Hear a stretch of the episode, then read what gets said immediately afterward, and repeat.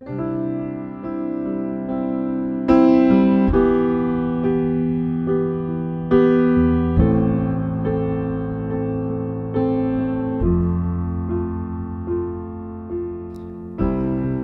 salutăm în numele Domnului Isus și vă spunem un bun venit la transmisiunea podcast a Bisericii Române Filadelfia Atlanta.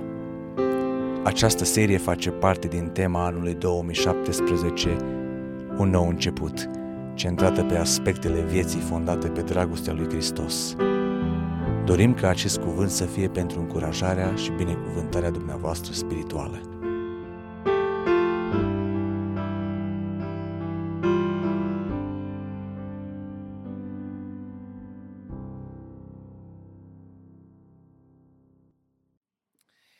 În seara aceasta am uh, dorit să aduc înainte dumneavoastră un mesaj care încheie seria mesajelor de sărbători uh, sau uh, cu privire la sărbătoarea nașterii Domnului Isus, pe care l-am intitulat Oamenii înțelepți îl caută pe Isus. Oamenii înțelepți îl caută pe Isus. Pasajul care a fost citit ne prezintă un grup de oameni Uh, care în momentul în care au avut cunoștința despre apariția pe cer a stelei care indica nașterea unui împărat, s-a născut în inima lor dorința de a îl căuta și de a se închina acestui împărat. Bineînțeles că cu privire la grupul acesta de oameni se pot vorbi multe. Ne putem uita și fratele Beni a subliniat în primul mesaj câteva detalii legate de originea lor, legate de uh, profesia pe care aceștia o aveau. Noi ne-am obișnuit în tradiția creștină că au fost trei, după darurile pe care le vedem acolo, că au, fost, au adus aur, smirnă și tămâie și uh, ne gândim că uh, fiecare dintre ei a adus câte ceva.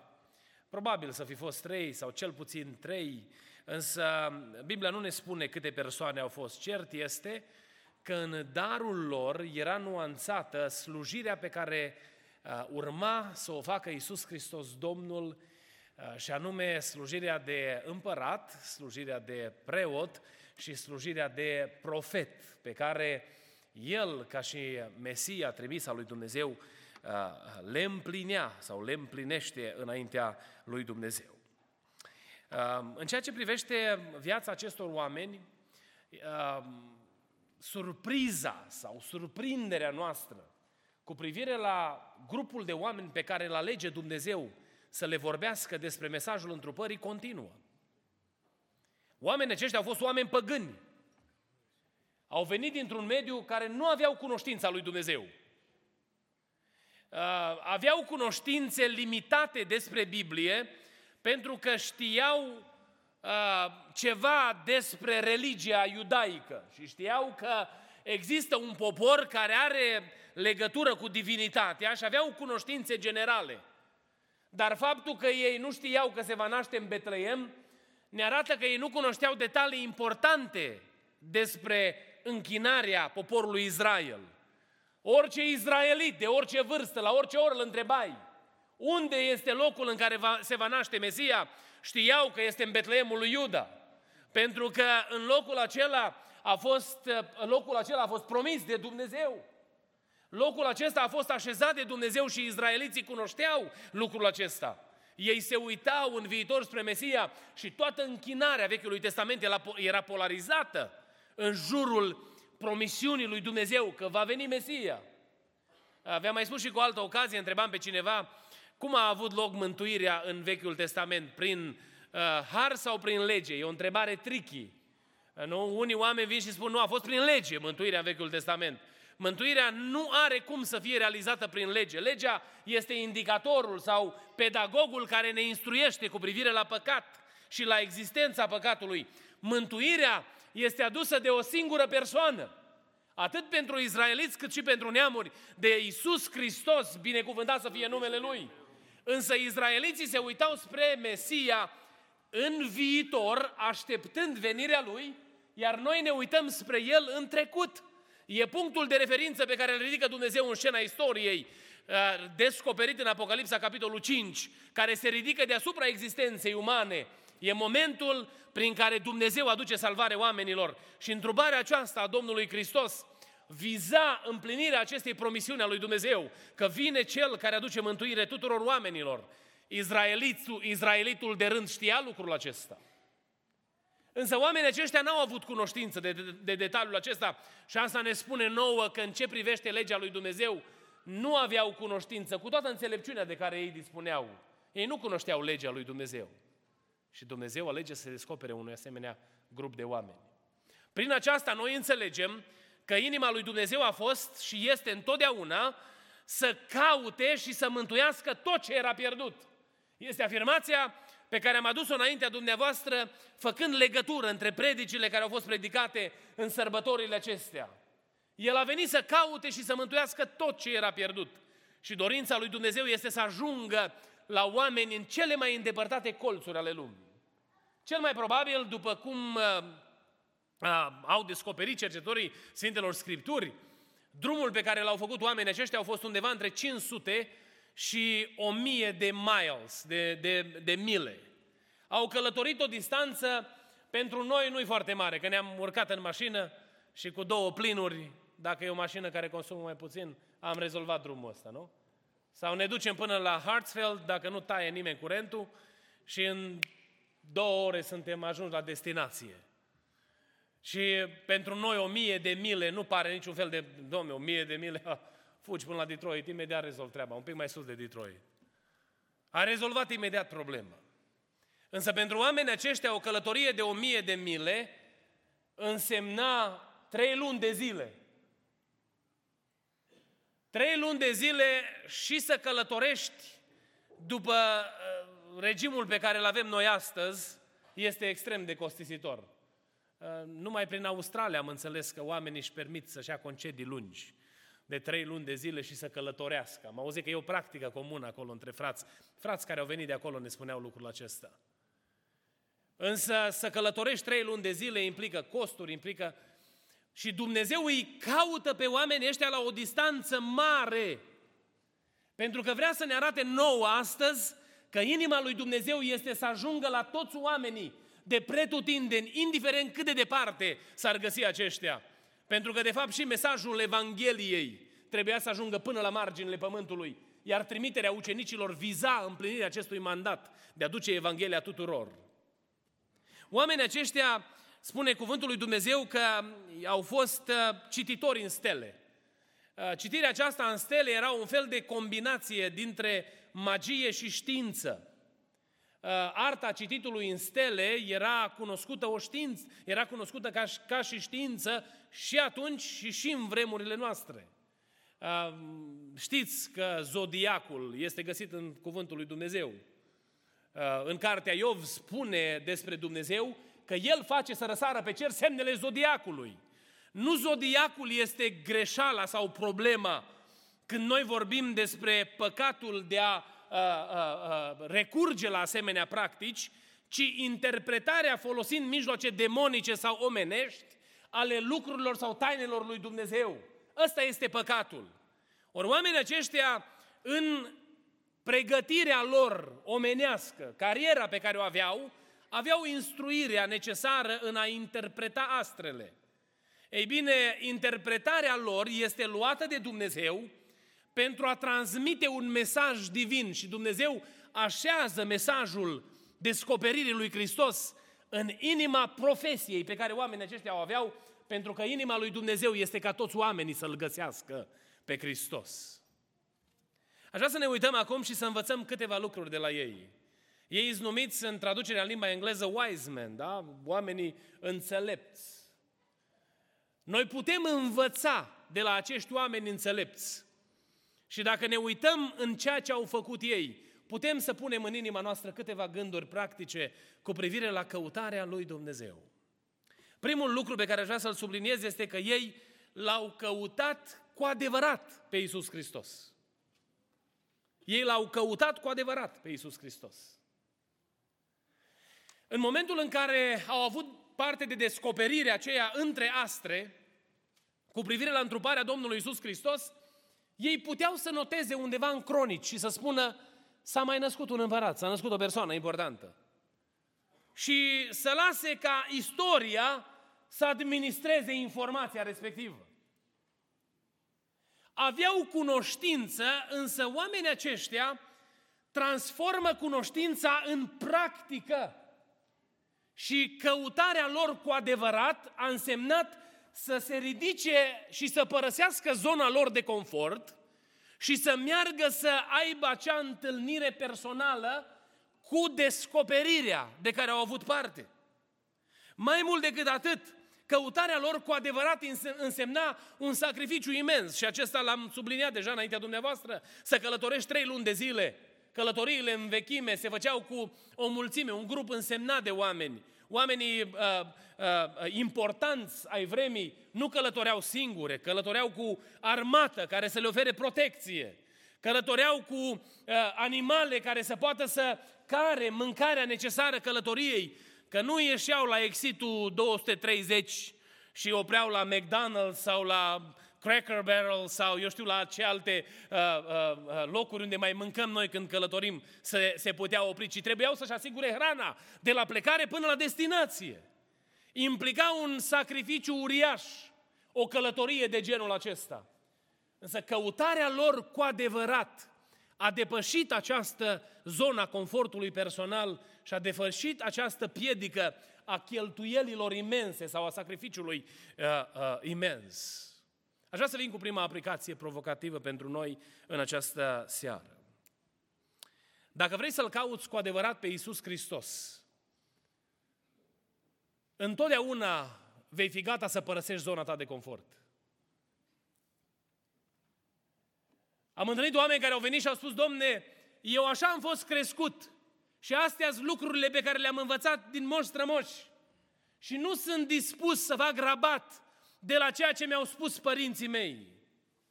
Și eu niciodată n-am îndemnat oamenii să fie nerespectoși cu părinții lor sau cu familia de origine, însă în ceea ce privește experiența cu Dumnezeu, am chemat oamenii să-L pună la încercare pe Dumnezeu. Ori zona confortului nostru este acolo unde ne simțim confortabil cu ceea ce știm și asupra căruia avem controlul necesar pentru a ne oferi siguranța de care avem nevoie. Dacă vrem să-L căutăm cu adevărat pe Hristos, Dumnezeu ne spune prin experiența acestor oameni că trebuie să ieșim din zona asta de confort. Dacă v-aș întreba pe fiecare dintre dumneavoastră care este povestea întoarcerii la Dumnezeu, cred că fiecare dintre dumneavoastră aveți experiențe extraordinare. Am întâlnit odată un, un tânăr care, atunci când s-a pocăit, am locuit la blocuri vecine. Atunci când s-a pocăit, tatăl lui l-a bătut într-un mod crunt. A tăiat o coadă de mătură de, uh, eu știu, 25-30 de centimetri și a prins, mână, a prins în mână coada aceea de, de, uh, de mătură și l-a lovit în față și în corp și în cap și pe unde l-a, l-a putut lovi cu bucata aceea de lemn. Pentru că băiatul ăsta hotărâse să-l iasă din zona asta de confort și să vină să-L caute pe Dumnezeu. Și nimic nu l-a putut opri, pentru că îl întâlnise cu adevărat pe Hristos. A plecat la Domnul acum și am auzit că după o perioadă de suferință s-a dus la Domnul. Și mă rog lui Dumnezeu ca Dumnezeu să păstreze în mintea familiei lui, în mintea copiilor pe care Dumnezeu i-a dat, aducerea aminte a hotărârii de a-L urma pe Hristos cu toată inima. Mulți dintre voi ați făcut sacrificii pentru că într-o zi ați auzit chemarea lui Dumnezeu. Însă sacrificiile acestea au fost făcute datorită disponibilității de a ieși din zona de confort. E bine, atunci când îl cauți pe Hristos cu adevărat, ieși afară din zona de confort și sacrifici tot ce ai pentru El. Resursele tale, energia ta, totul vine pus în slujba lui Dumnezeu. Un al doilea lucru pe care îl găsim la oamenii aceștia și pe care putem să-l învățăm, este că oamenii aceștia i s-au închinat Domnului Isus Hristos. Ei au făcut drumul pe care l-au făcut cu dorința de a se închina lui Dumnezeu, de a se închina împăratului. Ei nu știau la momentul acela despre ce este vorba. Probabil că uimirea lor a fost mare când la sfatul preoților, care erau mintea luminată cu ghilimele de rigoare în ceea ce privește cunoașterea lui Dumnezeu din vremea aceea, Probabil că au rămas șocați când au văzut că, de fapt, steaua pe care au, avut-o, au văzut-o ei avea de-a face cu un personaj de o celebritate ieșită din sferele normalului. Își dădeau seama că personajul despre care le vorbeau astrele era mai mult decât un simplu împărat. Pentru că în cartea lui Dumnezeu era promis omul acesta, răscumpărătorul acesta, care urma să răscumpere poporul lui Dumnezeu și să împace oamenii cu Dumnezeu. Inima lor a fost umplută de bucurie când l-au găsit pe prunc. Și cuvântul Domnului ne spune că ei s-au închinat. Închinarea aceasta are de-a face cu răspunsul omului la dragostea lui Dumnezeu. Când Dumnezeu ți se descoperă, reacția automată, imediată este închinarea. Asta ne spune cuvântul lui Dumnezeu. Și de fapt închinarea pentru noi, copiii lui Dumnezeu, nu este nimic altceva decât răspunsul pe care noi îl dăm dragostei revelate, descoperite al lui Dumnezeu. Când noi ne închinăm, fie că cântăm cântări de laudă, fie că propovăduim Evanghelia, fie că stăm înaintea lui Dumnezeu pe altar mijlocind pentru alții, fie când ne sacrificăm resursele pe care ni le-a dat Dumnezeu pentru gloria lui Dumnezeu și a împărăției lui, în actul acesta de închinare este răspunsul nostru la dragostea pe care ne-a arătat-o Dumnezeu. Când eu mă uit și văd cât de mult m-a iubit Dumnezeu, nu pot să fac nimic altceva decât să mă prăbușesc cu totul în brațele Lui și să mă dăruiesc cu totul Lui, binecuvântat să fie numele Domnului. Au fost oameni care atunci când și-au au înțeles dragostea lui Dumnezeu, s-au pus și au ars pe altarul lui Dumnezeu cu fiecare bătaie de inimă pe care au mai avut-o pentru tot restul vieții lor. Fie că au fost în profesii ca și medici sau alte profesii uh, uh, uh, în lumea aceasta, fie că au avut o chemare specifică de a merge și a propovădui Evanghelia lui Dumnezeu până la marginile pământului. Să s-au pus în slujba lui Dumnezeu, ca semn al închinării pe care ei au dus-o Domnului. Oamenii aceștia s-au dus și s-au închinat Domnului Isus Hristos. Închinarea lor a fost una exemplară, pentru că atunci când au intrat în locul în care se găsea pruncul, era deja în casă, probabil, și în locul acela, împreună cu părinții, împreună cu familiile, cu toți cei care, care erau prezenți în locul acela, au avut ocazia să-și plece genunchiul înaintea lui Dumnezeu și să-i aducă darul pe care l-au adus în semn de închinare. O a doua aplicație provocativă în seara aceasta, care ne cheamă la acțiune. Atunci când îl căutăm pe Dumnezeu, când suntem mânați de înțelepciunea lui Dumnezeu în a-L căuta pe Dumnezeu, întotdeauna ne închinăm cu umilință Domnului. Domnul să ne ajute să fim închinători adevărați. Însă știți ce aș vrea să vă aduc aminte? Că atunci când noi vrem să ne închinăm lui Dumnezeu, Dumnezeu poartă de grijă și pune la dispoziția noastră resursele necesare pentru închinare. Avem un exemplu în Vechiul Testament, când tata și fiul, urmând să împlinească o imagine profetică a lucrării pe care avea să o facă Domnul Isus Hristos la Calvar, urcau pe munte și băiatul îl întreabă pe tatăl și îi spune, tată, văd că avem lemne, avem foc, dar unde este animalul pentru jerfă? Și glasul tatălui, inspirat de credința pusă de Dumnezeu în inima lui, răsună peste viacuri și rămâne același. Dumnezeu va purta de grijă, lăudat să fie numele Lui. Dacă vrei să fii un închinător adevărat înaintea lui Dumnezeu, de multe ori diavolul va aduce piedici în a te opri să-ți împlinești misiunea de a te închina Domnului.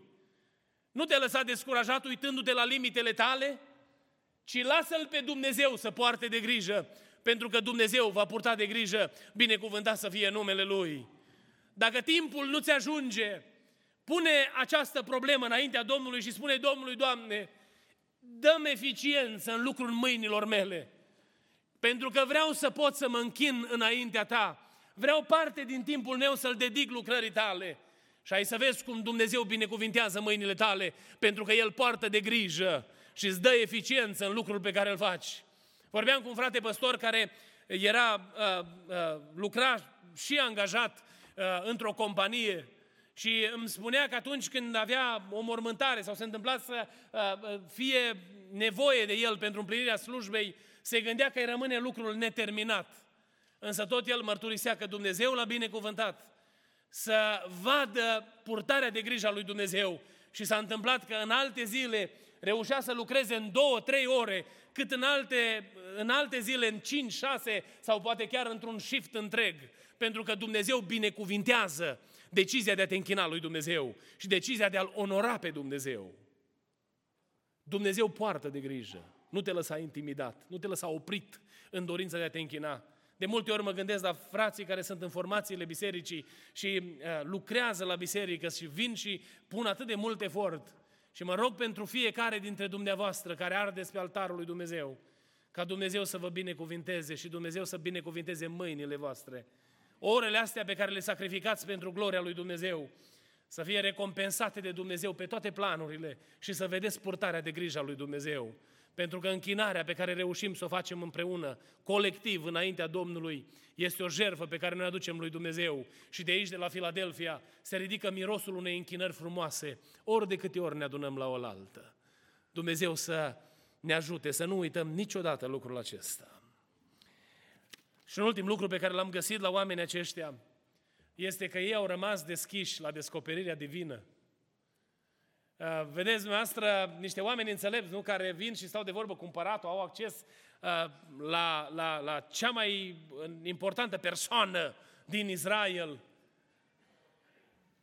Primesc instrucțiuni. Și au zis, v-am primit bine în țara asta. Când mergeți acolo, vă duceți, vă faceți treaba, nu vă oprește nimeni, dar când veniți singura mea așteptare să se treceți pe la mine. Nu pare nimic vinovat și nu părea nimic vinovat în așteptarea pusă înaintea lor, așa cum era subliniat și în primul mesaj, nu? Omul acesta mințea de fapt că vrea să se închine, dar oamenii aceștia n-aveau de unde să știe. Și în momentul în care ei se văd în fața descoperirii lui Dumnezeu, rămân deschiși la descoperirea lui Dumnezeu. Dumnezeu le zice, nu mai mergeți pe acolo, pentru că e problemă.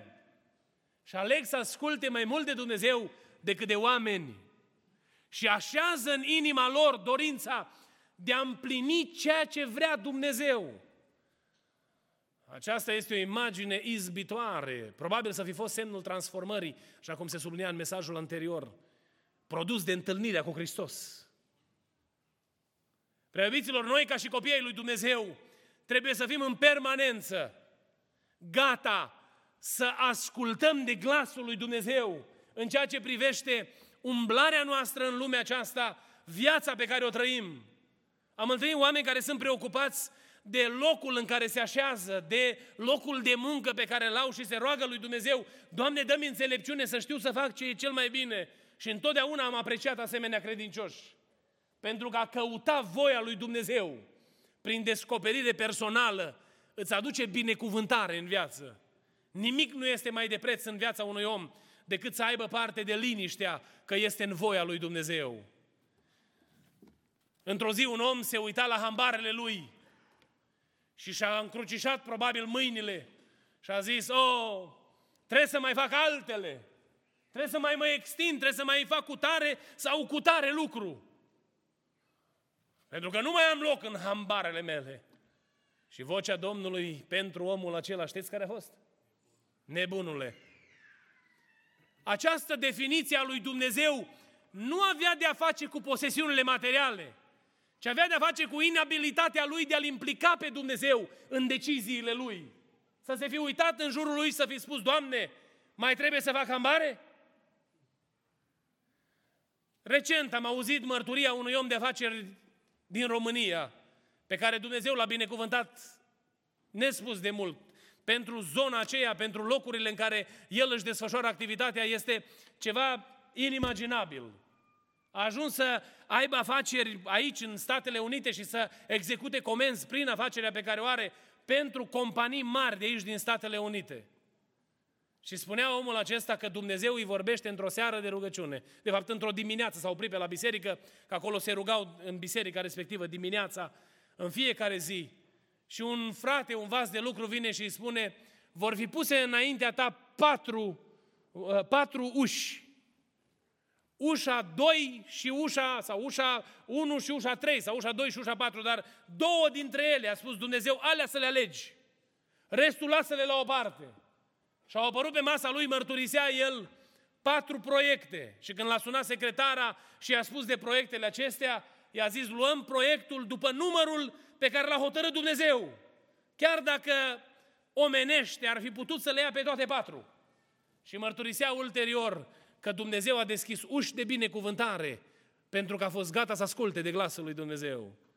Iubiții mei, oamenii care îl caută cu adevărat pe Domnul Isus Hristos sunt oameni care rămân deschiși la cunoașterea voii Lui și la experimentarea puterii Lui Dumnezeu.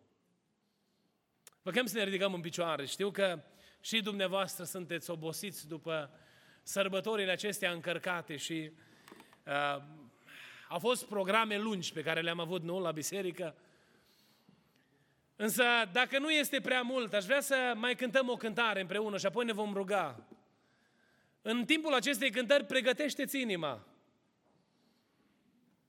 Vorbește cu tine însuși și spuneți în tine însuți, oare îl caut eu cu adevărat pe Domnul Hristos? Este El ținta căutărilor mele? Umblarea mea în lumea aceasta îl vizează pe El? Am făcut din El scopul final, scopul ultim?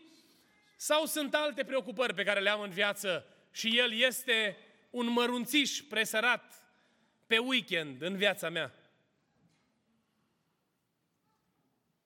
Dacă putem învăța ceva de la oamenii aceștia, înțelepți, este să-L căutăm pe Domnul în fiecare zi a vieților noastre.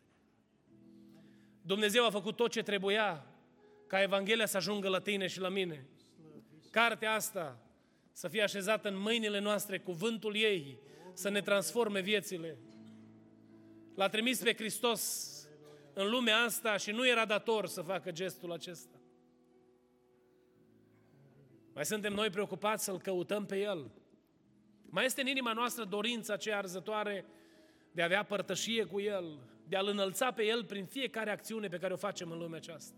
Nu știu care este răspunsul tău, însă în timpul acestei cântări meditează dânc la această provocare a Duhului Sfânt și apoi, după ce cântarea încetează, vom intra în rugăciune și spune Domnului ce ai hotărât, după cuvântul din seara aceasta, după provocările din weekendul acesta, din zilele acestea, spune Domnului care este decizia pe care vrei să o iei și ce vrei să faci înaintea lui Dumnezeu.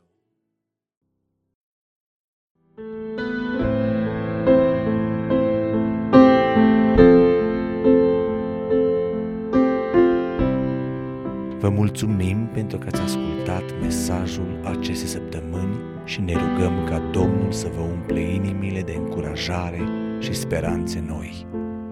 Mesaje noi vor fi afișate în fiecare miercuri. Dumnezeu să vă binecuvinteze!